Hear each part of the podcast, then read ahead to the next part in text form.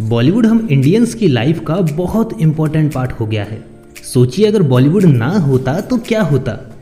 ये बेहतरीन से नगमे नहीं होते, ये कहानियाँ नहीं होती, ये जज्बात ना होते। ऐसी ही कुछ अनकही, अनसुनी कहानियाँ मैं लक्ष्य अपने पॉडकास्ट पर सुनाने वाला हूँ। सुनिएगा और लुत्फ उठाइएगा।